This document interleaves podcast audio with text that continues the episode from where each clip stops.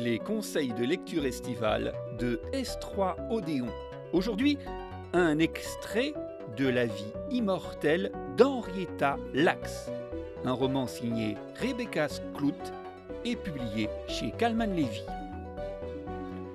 Le 29 janvier 1951, derrière le volant de sa vieille Buick, David Lack regardait la pluie tomber.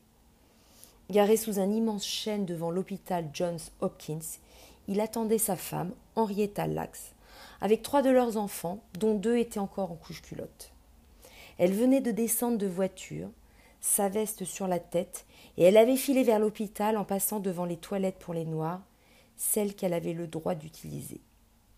Dans le pavillon voisin, sous un élégant dôme de cuivre, un Christ de marbre se dressait du haut de ses trois mètres, bras grands ouverts, régnant sur ce qui était autrefois l'entrée principale de John Hopkins.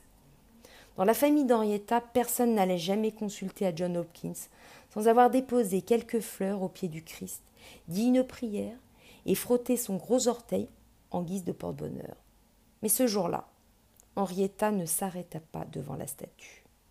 Elle alla droit à la salle d'attente du service de gynécologie, une vaste pièce vide, mis à part quelques rangées de longs bancs à dossier droit, pareils à des bancs d'église. J'ai un nœud dans le ventre, annonça-t-elle à la réceptionniste.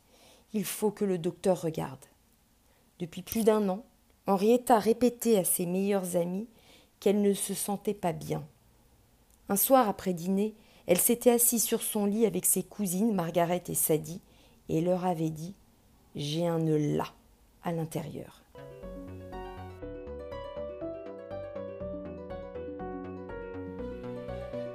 Tout l'été, restez connectés à la science et au savoir avec S3 Odéon.